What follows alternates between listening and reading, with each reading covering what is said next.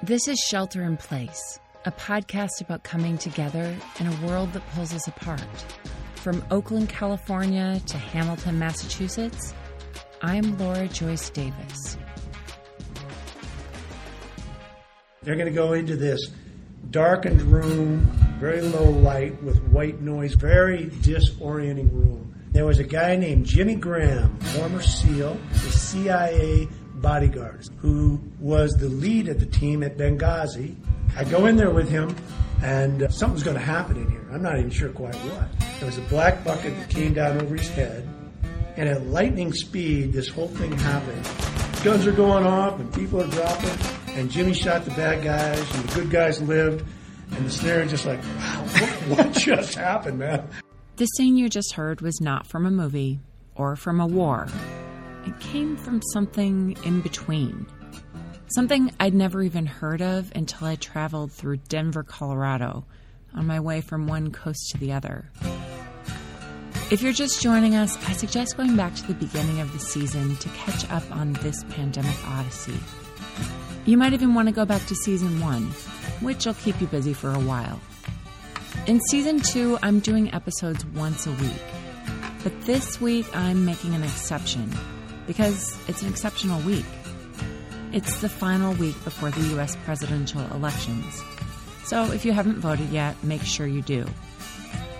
To say that things are tense right now is an understatement. There's a lot of fear about where we are now and what's ahead. And some of that fear is justified, but it can paralyze us if we let it. So this week, I'm bringing you stories of people who are facing fear with courage, often in surprising ways. They're people I spoke to as I traveled across the nation, people who represent a wide range of politics, people you might sometimes disagree with. But they all share one very important thing. In the face of fear, they're reaching out to others instead of hunkering down. They see a nation divided and they're working hard to create communities that can cross that division. The original Odyssey isn't just a story about going home, it's a story about surviving in a world where there are monsters and giants and storms that will leave you shipwrecked. In the last episode, episode 4, I told you about the unruly mob of Airbnb guests who took over my home. I was lucky that I had neighbors who stepped in to help me and that no one got hurt. But the situation reminded me not to take my safety for granted. Today, I want to introduce you to a couple of people who've thought a lot about that. Jimmy Graham, the founder and CEO of the Able Shepherd program, background SEAL teams, CIA, GRS program that kind of led me into this for doing protective type training for people. Husband to an amazing woman and a father of four amazing children. Neil Pinkham, also known as the Sage in the program. I'm the guy who is watching Jimmy's back at all times. That's my role. he moves out at Mach 6, so somebody better watch that big gap behind him. Husband, father, two sons, grandfather of two granddaughters down South Louisiana, two little sweethearts.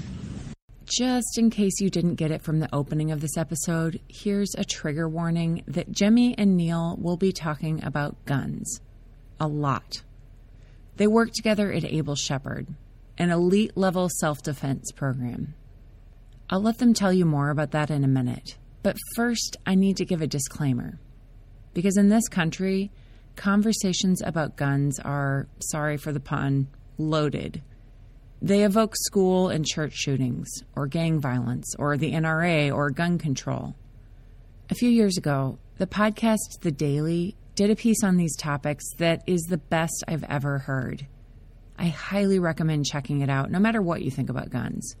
I'll include a link to that episode in my show notes. But we're not talking about any of those things today. Today, we're stepping away from the conversation about if we should carry guns and instead talking about how to make using them safer. 75% of people will shoot the wrong person when they're excited, when their heart's beating and they get scared.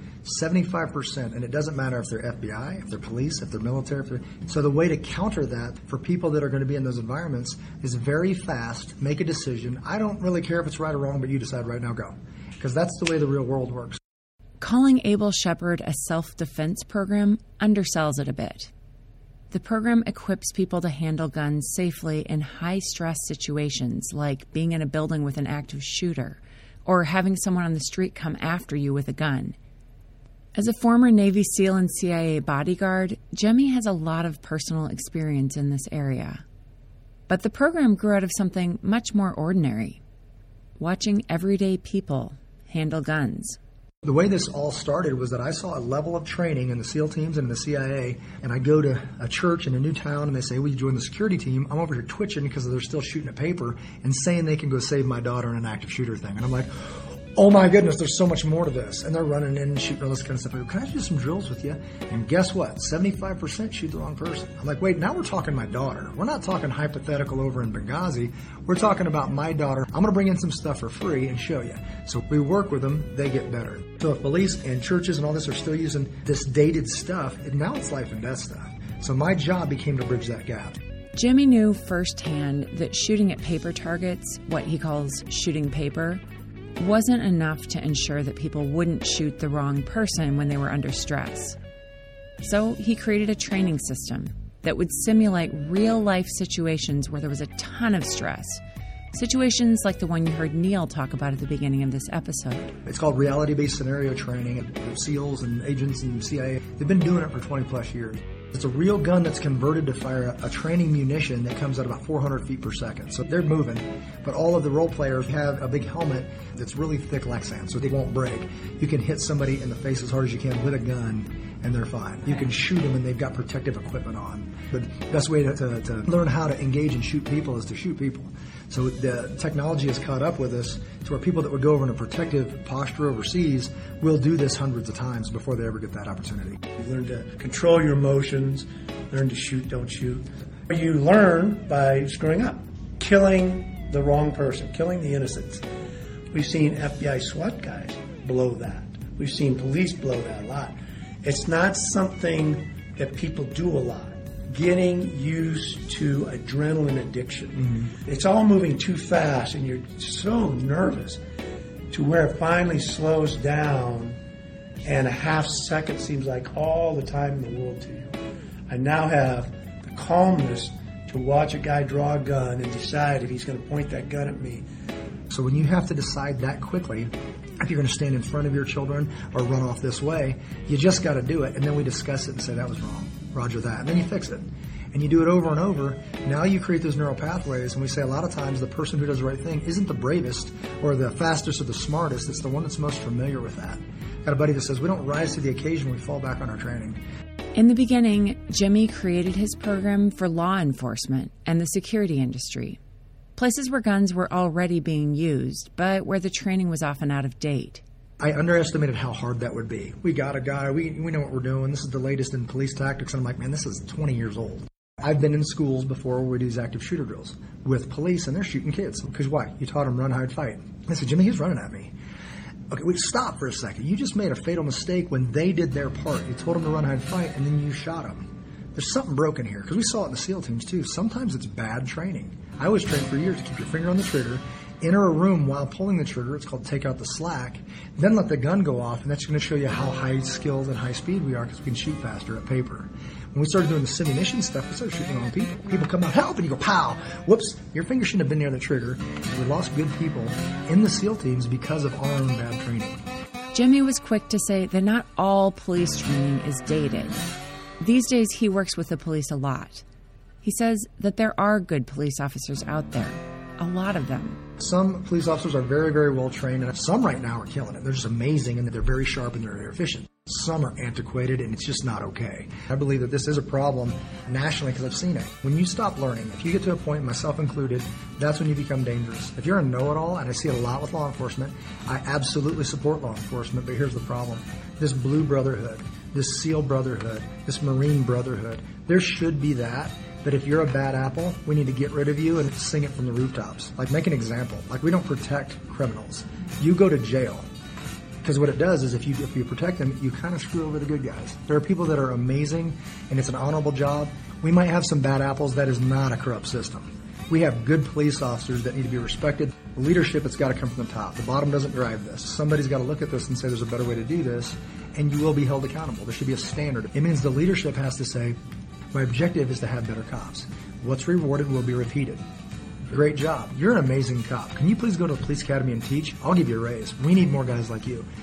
When I hire instructors, I said my instructors will be the people that we want more of. Period. So if you can't handle your language, can't handle your alcohol, and you're irresponsible, you will never work for me ever. That's the deal.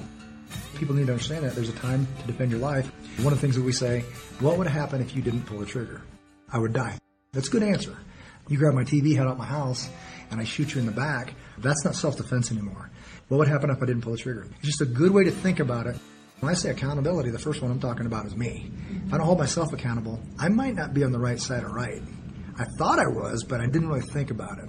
So that's something that we have to check individually, but then there needs to be leadership that says, my team, what are you guys doing? You know, because if there's cops out killing people, SEALs out killing people, if there's anybody out murdering people, you belong in jail, period. And it protects the guys that are out there doing it for the right reasons. I'll be back with more of this story right after this short break. Shelter in Place is proud to be sponsored by Brick and Mortar, old world style wines with California roots. Their wines can be found at Michelin star restaurants like the French Laundry. You can find their canned wines at Safeway stores in Northern California. Use the code SHELTER when you order from brickandmortarwines.com to get 10% off and support this show. Thankfully, that resistance from law enforcement was temporary. But in the beginning, the people who came to Able Shepherd weren't the ones Jimmy had expected. What happened is they didn't walk in the door. Who did walk in the door was dads and husbands, immediately followed by wives and mothers. You were made to protect your children. And then they, they do it and they're successful and they go, this is cool, this is fun. And this shooting thing becomes a conduit to building communities. Even though I grew up in Minnesota, a part of the country where I had friends whose dads went hunting on the weekends, I don't typically think about guns as a community builder. But Able Shepherd has been just that. Jimmy and Neil met when Neil was attending one of Jimmy's trainings. They became friends. They started thinking about how they could equip communities to take care of each other better in times of crisis. You know, it's interesting. The, all of this is just an evolution of four years of Able Shepherd taking care of one another. These are people taking care of each other, finding better ways to do it. We launched a thing called Stand in the Gap Initiative because people needed it. Do you wear a mask? Do you not wear a mask? Whether it's COVID or racism or whatever, everything is divisive right now. The Stand in the Gap Initiative says we need to be united. So if there's essential things we can get united on, whether it's the education of our kids, whatever these things are, everything is ripping us apart. Who's going to stand in that gap to bring people back together? The most immediate thing for us is a safety thing. Jimmy and Neil have spent a lot of time thinking through worst case scenarios and finding practical solutions to keep communities safe. And it's not just about guns. We call it two minutes, 10 minutes. It goes on your refrigerator, it's got a graph with your house in the middle, and then it's got two minutes and it says name and phone number. These are two people that could be at your house in two minutes that you trust with your children. Now, 10 people in 10 minutes. Are there 10 people that show up to your house in 10 minutes to help you for whatever? Put those names and numbers. You get enough people doing that, and now you start building those relationships. I know I haven't seen you in a while, but I'm putting this thing together. Can I put you on this list as someone that would take care of my family within 10 minutes? Wow, you trust me with your kids? I do, actually. I just I met you and we hit it off, and if I needed you, would you show up? Yeah, I'll be on your list too. Is that cool? There's an app called Life 360. Get on your phone, take 10 minutes, load all of those names into this app, and then turn the location off. Why? Because if you turn it on, they're going to see where you're at. It's kind of creepy, right? But if you had it on there and all of a sudden things change, turn it on. Now you'll see everybody. Now you have a panic button for 12 people. Okay, well, what if this phone doesn't work? For $35, you can buy a radio and talk to those people. You're programmed to the same frequency, and I've actually done this in my neighborhood. Now I don't care if this phone works because I can still talk to you. This is kind of like our G.I. Joe walkie talkies we grew up with, but they work amazingly well. One of those radios has the capability of two radios that I used to carry in the SEAL teams. And then obviously having food and water. We call it the root cellar mentality, meaning that my grandparents had a root cellar. So if the power went out for a month, they're fine. They don't even have to go to the store. So that kind of thing just gives you this peace of mind. It just means don't live this just in time lifestyle. It means if there's a blizzard or a hurricane or a wildfire, it means your people can eat, they can drink, they can live, they can do whatever, and you can help your neighbors. That's a good way to live. We just got comfortable. We needed each other before. Now we don't because of Amazon and Walmart, right? And that's cool, but we left a good way to live. I used to think that people who had this root cellar mentality were a little extreme. But then, a year ago, PG&E shut off our power for 4 days to prevent wildfires. And then COVID-19 happened, and suddenly the shelves in our grocery stores were empty. In both of these situations, I was lucky to live in a place where community already existed. When the power went out, our neighbors across the street who had a generator invited us to come over to charge our phones and computers. They fed us dinner. Friends nearby who still had power let us put our perishable food in their freezer. When the unruly Airbnb guests took over my home, my neighbors contacted me immediately and kept tabs on things when I couldn't. But my neighborhood is unusual. Jimmy and Neil are trying to build communities where that kind of connection becomes typical. The Stand in the Gap initiative goes hand in hand with the work that they do at Able Shepherd. Jimmy says that he's glad that civilians are coming to Able Shepherd in large numbers because no matter how good the police are, they can't do everything. In my town, there's 70,000 people and there's seven cops on duty. That's just bad math. If, if there's an attack on a town, they're going to go where the population is. They're going to go to the schools. They're going to go to the big schools. So if I'm at a small Christian school with my kids and they go off to the public school there's 10,000 people, they're not going to send a cop. There's only seven dudes. So nobody's coming. Whose job is it to protect them? It's mine. It's always been mine. It's your job to protect your kids. When we say take care of one another, our motto, that's exactly what we mean. I used to be a younger guy, Navy SEAL, let's bring it. Let's grab our ARs, take it to the streets, take this nation back. Then I had kids. It's not a mature way to think. I never want them to see tanks rolling down that street. I never want to see war planes over the top of Castle Rock. They don't need to see that ever. If people were responsible with firearms, you would be safer and you'd never see a gun ever. I don't need to wear it out on the outside of my pants to say, look at me, look at me, I'm a guy with a gun. It just means if somebody was out here harming you, I would step in for you, but I choose a life. I want to live. I don't want to go over there and be a martyr for you. I want us both to live. I don't want this nation to come apart. We are so divided. It might even get worse by the time this is done. So we're sorting out every day core values. What are my core values? My values are Judeo Christian values. It's what I fall back on. I don't care what color or what gender you are. If you share my values, you're my brother my sister. People say, well, you're going to live in fear. I don't believe in fear. I'm having a blast. My job is to basically see if we can get some sense going on, bring this, at least our local community. That I think is the answer is take care of one another and then develop these communities. And that's the way we're designed to live anyways. Whatever happens next week in our elections, I hope the training Jimmy and Neil are providing isn't needed. But still, I'm learning from them. As a nation, we may never agree about the Second Amendment, and I know that realistically, we will probably never get rid of guns completely. But I do hope that more of our police officers and security guards and civilian gun owners seek out programs like Able Shepherd. I'm ending each episode this season with an invitation. And so today, my invitation to you is to put aside for just a moment whatever you think about guns. And instead, think about how you can be more connected to your community. Introduce yourself to your neighbors. Make a two minute, 10 minute list. Put it on your fridge. Not because you're living in fear, but because there's a lot of peace in knowing that there are people who will be there for you if you need them. If you appreciated today's episode, be sure to rate it on Apple Podcasts or wherever you listen. As always, if you listen all the way to the end of this episode, you'll hear some shelter in place outtakes. Thank you to Jimmy Graham and Neil Pinkham for their willingness to stand in the gap and for spending time talking with me for today's episode. Thank you to Gary Oberg for introducing us and for loving me enough to argue graciously with me about all of this and more. Thank you to all of our friends and family in the state of Colorado who made us feel so welcome and safe. Rosemary Watola Tremor, Jen Sheedy, Gary and Debbie Oberg, Sarah Edgel, and Paul Brokering. You were safe harbors in this long and difficult journey. In the next episode, we journey through smoky lands singed with fire. And I talk with someone whose story is our best hope for the future. Subscribe wherever you listen so you don't miss it. You can also follow us on Instagram and Facebook at the handle Shelter in Place Podcast and on Twitter at Laura Joyce Davis. If you're thinking, hey, I'd like to get occasional emails from Laura, you can sign up for our newsletter, find show notes, and information about our incredible sponsors, Brick and Mortar and Delta Wines, and Imagine Mindfulness, as well as ways to support the show at shelterinplacepodcast.info. We'd love to hear from you.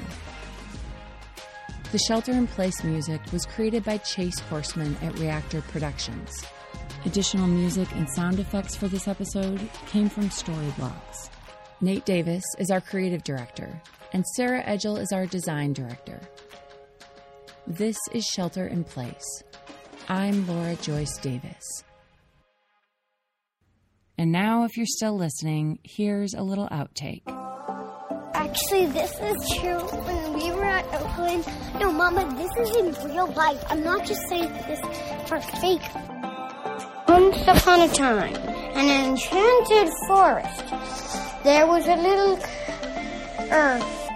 Oops.